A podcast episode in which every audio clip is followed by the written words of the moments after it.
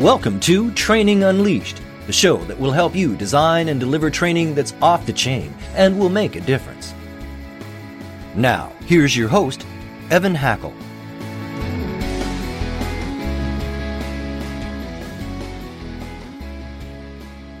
Welcome to another exciting edition of Training Unleashed. Today, I think we're going to have an amazing episode. I've got a gentleman with me. His name's Ed Brzychcy, and I'm not the greatest. Did I get your name right? Brzychcy, yes. yeah, excellent, excellent. And he is the founder of a company called Blue Cord Management. But here's what you need to know this is his mission in life. His mission is to transform good managers into visionary leaders. And, and that is an inspiring vision. And that's what we're really going to be talking about in here is how do you create leaders? How do you build leadership and you know and, and such. So and I'm going to start off with a really simple question for you. What is leadership?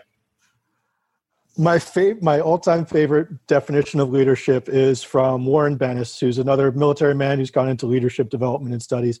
And he simply said that leadership is the capacity to turn vision into reality. And that's what a leader does. They take the big idea, they bring the group of people together, and they facilitate that mission being accomplished. You know, it, it's interesting you say that, and I love the definition very much. But actually, what I find in my work is a huge lack of not leaders per se, although definitely a leadership gap, but actually a lack of, lack of the vision. Mm-hmm you know that that there is like literally no vision you know and and i i interview people i interview their employees i interview customers and i always ask you know what in your own words is the vision of this company and i go ah ah ah exactly it's when you look at an organization what is that organization there to accomplish and it's not we provide the greatest customer service that's of course you do. Yeah. What is truly the meaning behind their product or service and what's the why to it? And then more than that is the people within the organization is it becomes a relative thing. It becomes the ability for them to say, this is my piece of making this happen. yeah, that's uh, very, very important. So you use this term, transforming a good manager into a visionary leader. So let's let's talk about who is a good manager? What is a good manager? A good manager, management is, I like to view management as being able to keep the trains running on time. It's be, having the ability to put the right people in the right jobs, understand the tasks, and then it's maintenance. It's resource allocation, it's time management, it's prioritization of, of tasks, of making sure they have the right tools. It's all the nitty gritty side to just making sure that the job gets done. Lots of good managers out there certainly. Ask the simple question: How do you turn them into visionary leaders?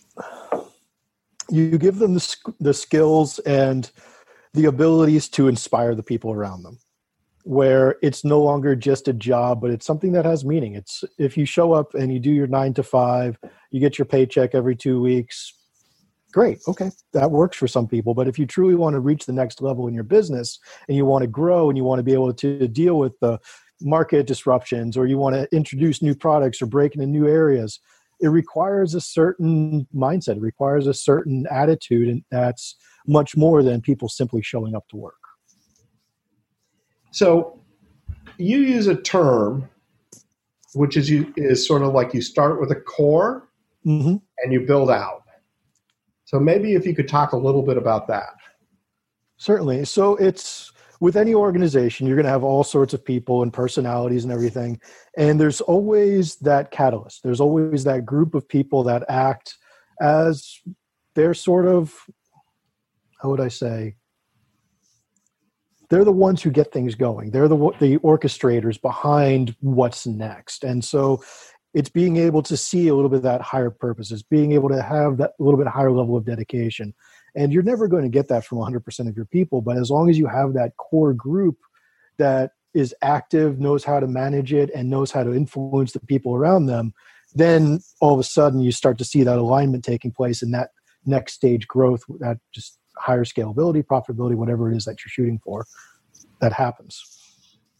So you're starting you're sort of what you're doing uh, i use a term in which you know because my business is a little different but I always say, who are the influencers? Mm-hmm. Who are the people really well respected? And because if you're looking at change, winning those people is the, the catalyst that kind of gets the snowball effect. Absolutely. So is that sort of what you're you're talking about mm-hmm. here?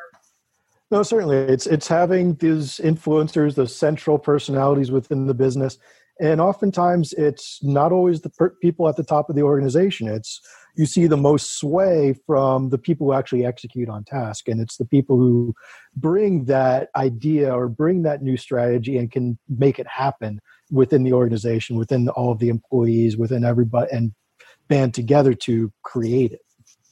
Yeah. So you now have discovered the core. How do mm-hmm. you go, where do you go from there? It's training, it's awareness, it's coaching, it's providing, it's really boils down to cu- culture and environment. And every company loves to say that they're innovative, that they try to be cutting edge. But to truly do that is having the steps in place in order to do that. Innovation in and of itself is risky. You're going to have people on your teams trying different ideas and trying things out. And more times than not, they're going to come up short or they're going to. So, can you create that sort of environment where that failure is no viewed as a failure, but it's a learning experience. We're checking things off the block. We're finding new ways to do things. And so that requires a certain executive mindset. It requires a certain executive level of support versus where some people are with organizations I've worked with are absolutely terrified to talk to their bosses or present new ideas or to do deeper dives into their data that they're presenting and just, hey, here's my report that they hand in every other week. And it has to go very far beyond that. So, how do you support that? How do you cultivate it? And very early on, even in the creation of a company, how do you build that culture in so that's something that lives on versus something that has to be created and changed later. You know, it's interesting. Just last night, you know, it's always happenstance. I was watching a, a TV show, and this boss is saying to an underling who's coming in with a recommendation, if you the boss says, if you think I'm doing something wrong, do me a favor and keep it to yourself. Mm-hmm. You know, like yeah, yeah. Why, why would you do that? I mean, it's something that as as a boss, you have to realize that our perspectives for from our roles and from our jobs are they're all completely different. And even though we might be adjacent to each other eh, as peers or we might be above each other as um, supervisors we're viewing a problem slightly differently. So somebody who might be a little closer to the issue or somebody who has a different vantage point even though they're only off by a few degrees is going to make a world of difference with coming up with a solution. You know i, I have a saying which is beware of high level dumb mm-hmm. and you know senior executives at companies can insulate themselves from the from from the reality. So it's the, almost a natural process where you see that stratification create, and if you let that go on, then you just turn it into an us versus them, and the people on the bottom are looking up upstairs and going, "Geez, what the good idea fairy think of now?" And the people upstairs are looking down, going, "Why can't they execute?" Yeah. And you know, one of the things I know you talk about frontline leadership, and you talk about this concept of you know operate as one. That's the goal. Mm-hmm. But a lot of companies, I, I, use the term operate in factions. I, I, must say I like what you call it better, which is they uh, operate in silos. Is what I meant to say. Mm-hmm you to use the word they operate as warring factions. Yes. which I, is much more uh, powerful than they operate in silos.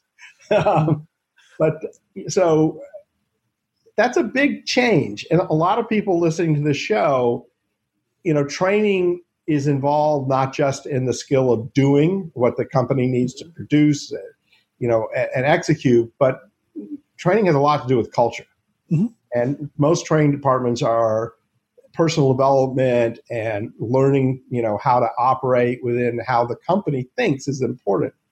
So how do you how do you help companies change a culture that dramatically from warring factions to acting as a team? It's absolutely one step at a time. Changing culture is it's taken them X amount of years and growth and development to get to that point there's no silver bullet to say this is how we're going to fix it So it's a matter of introducing new ideas, then taking the time to cultivate them, adjust as needed. And it turns into a six month, 18 month process at least because it, you have to develop new ideas, you have to develop new habits, you have to bridge communications gaps. And it can't be the type of environment where you come in, you give a GWIZ seminar, people feel great, they're pumped up. And then three weeks later, when the first monkey wrench gets thrown back at them, they fall back on their old habits. So, how can you be there to help coach people through that? It's an entire different level of involvement. So, I, I love everything you're saying. One of the things I really try to do on the show is give people illustrated examples that can understand. So, without naming the company, could you share like a case study of, hey, this is what I found, this is what we did, and this is sort of what happened? Okay, certainly. No. Um, great example I've seen of that was was working with a company here in the Boston area, and it's a very disparate company. So they have their headquarters in one area of town, and then they have several sites and locations about. And the location managers have some degree of autonomy, but it depends on the location manager and how they've crafted that. And so it was a training program for these location managers, and it was just bringing them together. And all of a sudden, they had the opportunity where a manager on this side of town can talk to a manager on this side of town. And then suddenly they realized, wow, this best practice from there really applies into me. This best practice from me really applies into them. They had this problem, I had this solution. And suddenly there was just knowledge sharing about them. And it wasn't so siloed across these different organizations. They didn't just act purely autonomously. They realized, you know, we all have very similar jobs. We handle different, slightly different demographics. But what are some of the lessons that we can learn from each other because we all have incredibly similar problems? And if we're reinventing the wheel every time one of these problems comes up, it's just slowing us all down. I like it. Um, you know, what I'm hearing you saying is that just sometimes the simplest step mm-hmm. having them meet and talk and getting to know each other. Can, exactly. Can, it's something shift. It's it's the little things that have big impact. Like I said, there's no one side, one shoe fits all ultimate solution to any of these problems. But if you find these little steps that you can take over time, that aggregates into a much more complete, much more effective answer to a complex problem. We're so glad you're listening to this episode of Training Unleashed, brought to you by Tortal Training. The difference between Tortal Training and other online training companies is we're primarily a training company with technology, rather than a technology company that does training. Want to find out more? Just go to tortal.net. That's T O R T A L, tortal.net. I think I would be remiss mm-hmm because I'm liking what you're hearing, is you're you're a serious veteran. Mm-hmm. Three times you've gone overseas. Um, first off, thank you for your service. Thank you. I appreciate that. you know, I think uh, veterans are underappreciated in this country, um, and that uh, you know what you do uh, is is amazing. Can you kind of share what you learned from the military that you're applying to your life today? Oh, that's that's an entire book right there. But it's we don't need the book. We need no, like no. five yeah. minute version. The, the, the, five minute brief and the synopsis is the time I spent in the military, the leaders that I had, and the leadership that I experienced is what's inspired me into the role that I have today. And it's you look at taking a group of 18, 19 year old soldiers, training them on tasks and their expectations, then bringing them into the most challenging, dynamic, dangerous environments that are out there, and successfully completing missions that are anywhere but clear cut. And how do you take people from such a disparate background and have such a collaborative culture is I think that's the dream of every business. It's the dream of being able to say we operate in these crazy markets, we see disruption every day, how do we bring our people together so that we can solve these complex problems and working with our clients and customers? So it's the methodologies are going to be much different. That's there's no push-ups in business. And so that old school nco mentality sort of goes out the door but the concepts behind it of communication, of strong collaboration, of learning on the go, of being able to adapt and improvise, and giving low level leaders good decision making authority and powers to accomplish what they need to do so that the whole is much more successful absolutely applies you know it, it's interesting and i just had this thought i'm sure you have not but there's a whole new level of leadership when you're asking people literally to do something that will risk their lives. Mm-hmm. Certainly. Know, one thing, you know, you know, I, I have a training company. You mm-hmm. know, I, hey, you know, I, I need everyone to work a little later. We got this deadline. You know, and yeah, they do it, and and they seem you know willing to do it and happy to do it, and and I go, I'm a great leader because I inspired them to help us out at this tough time. But the, the comparison between the two is uh, there, there is there is not There is none.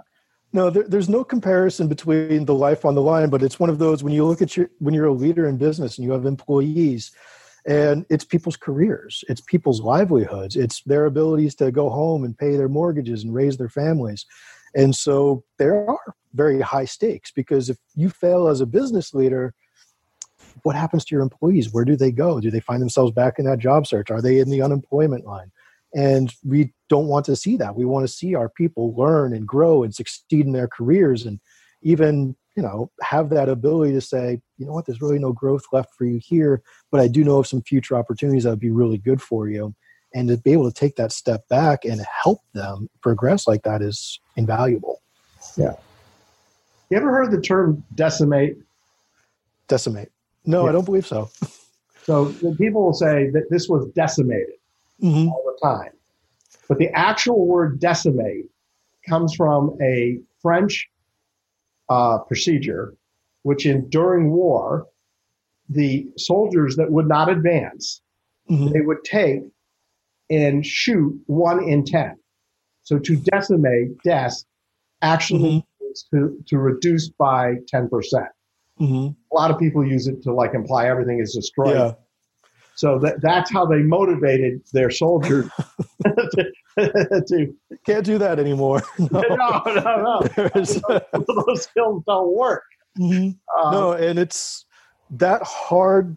You can't scare people into action. And even in the military, where you have legal authority over your soldiers and UCMJ can be applied if they disobey orders, if you're relying on that to get people motivated to follow you, you're doing it all wrong.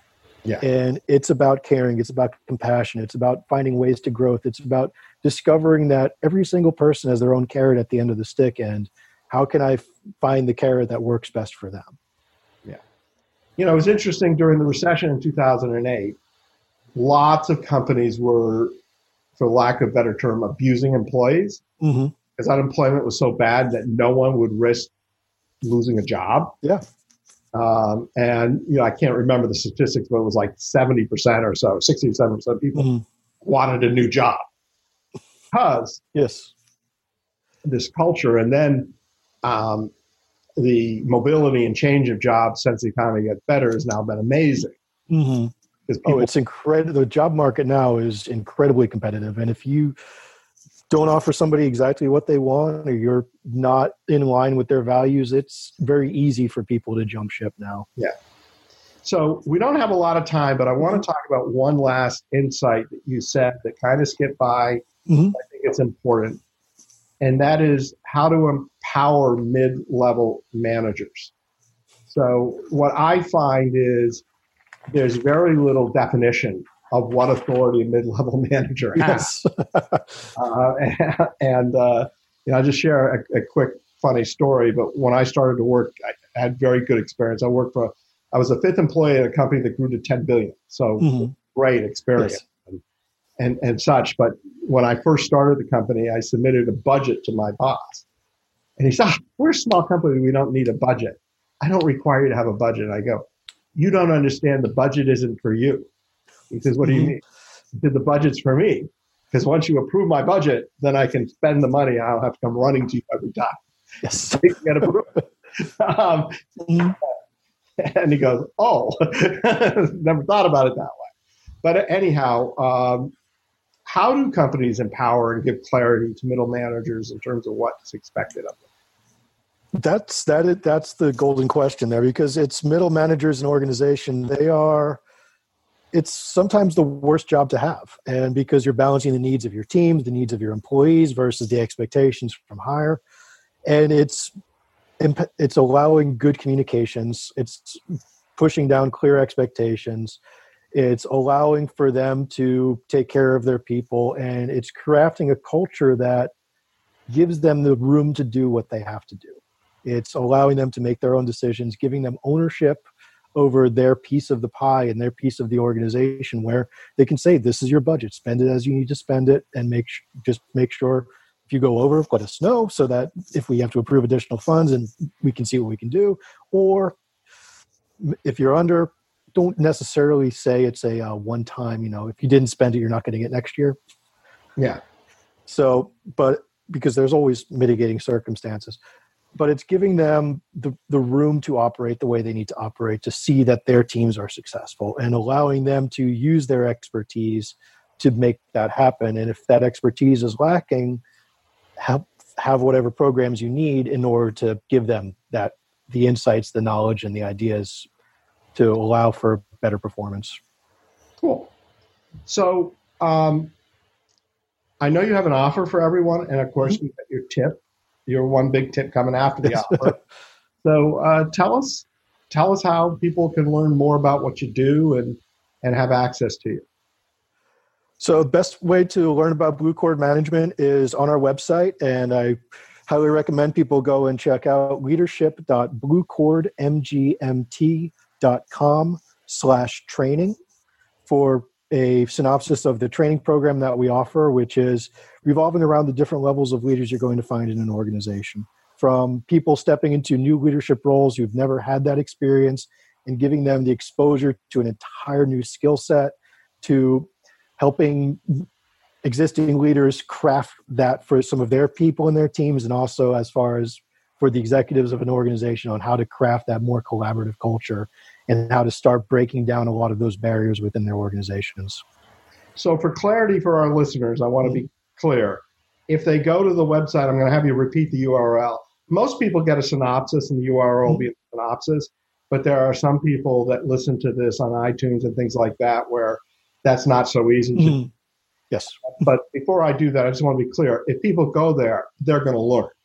Absolutely. Not it's not like go there only if you want to hire uh, at no. Go there because there's some extra tools if you like what he's had to say that you would like you'd like mm-hmm. to learn about. Exactly, and it's learning some of the gaps that you might be having and filling in some of those questions like what if. And so the URL one more time slowly is leadership.bluecordmgmt dot com slash training. Okay. So hopefully everyone got that. And just a reminder, you can hit the rewind button. Uh, and you've written a book too, correct? I have, yes. You want to quick so, tell us about your book? Certainly. Uh, my first book is now available on Amazon. It's called Daily Leadership Reflections, a guided journal for new leaders. And it takes essentially a lot of the key concepts out of our level one training program and has a guided journal for somebody as they step into a new leadership position. Here are 30 short exercises you can do on a daily basis to begin focusing on some of these new ideas, such as team building, how more effectively communicating with your people, defining your role within the organization, and understanding all the different pieces that affect that role. You know, it's interesting. I don't think I've ever heard of a person that's written a book quite like that. Thank you. No, no seriously, because you know, when you're new to a role and you have a new position, you kind of like, okay, what do I do?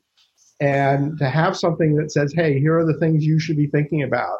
Here, you know, mm-hmm. here's how you, you know, develop relationships with whatever it is is in your book. I would see very valuable, and I would think people here that are in training departments and and and you know, with people getting promoted all the time, your book would be very valuable. Oh, okay, thank you. Especially showing for your book. But if you people are listeners to the show, they will know that I rarely do that. So, thank you, Evan. Appreciate that. okay. So uh, we're now at the point for your what if you had one tip to share, what would that one tip be? communicate. It's and go much deeper than just the surface level. It, you have to understand not only what you're talking about, but why this is important, and understanding how does this assist us or hinder us in accomplishing the mission that we've set forth. And that's for leaders who want to craft a more robust vision for their organization, understand what exactly what they're bringing to their customers, to leaders within smaller roles and understanding what their piece of accomplishing the organization's larger role is and how they can play a better part of their team in accomplishing that. Well, that is that is very good advice. Uh, one other thing you should know about Ed is Ed actually has his own podcast, and it's Leadership Update Brief, uh, and you can find it on the C Suite Network. C dash Suite uh, Radio actually is where you'll find it. Uh, and he's got already 20 so episodes on leadership. And uh, if you want to learn more about leadership and you like what Ed has to say, I highly recommend you check it out. Uh, Ed, I want to thank you for being on the show. I want to thank all of our listeners for taking the time to listen. Everybody have a great day. Thank you so much, Evan. Appreciate being on. This has been Training Unleashed, but it doesn't stop here. Just go to trainingunleashed.net to subscribe to the show. That way, you'll never miss an episode, and you'll be well on your way to delivering training programs that are off the chain. We'll talk to you next time on Training Unleashed.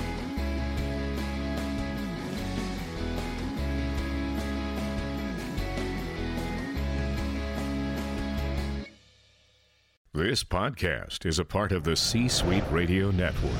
For more top business podcasts, visit c-suiteradio.com.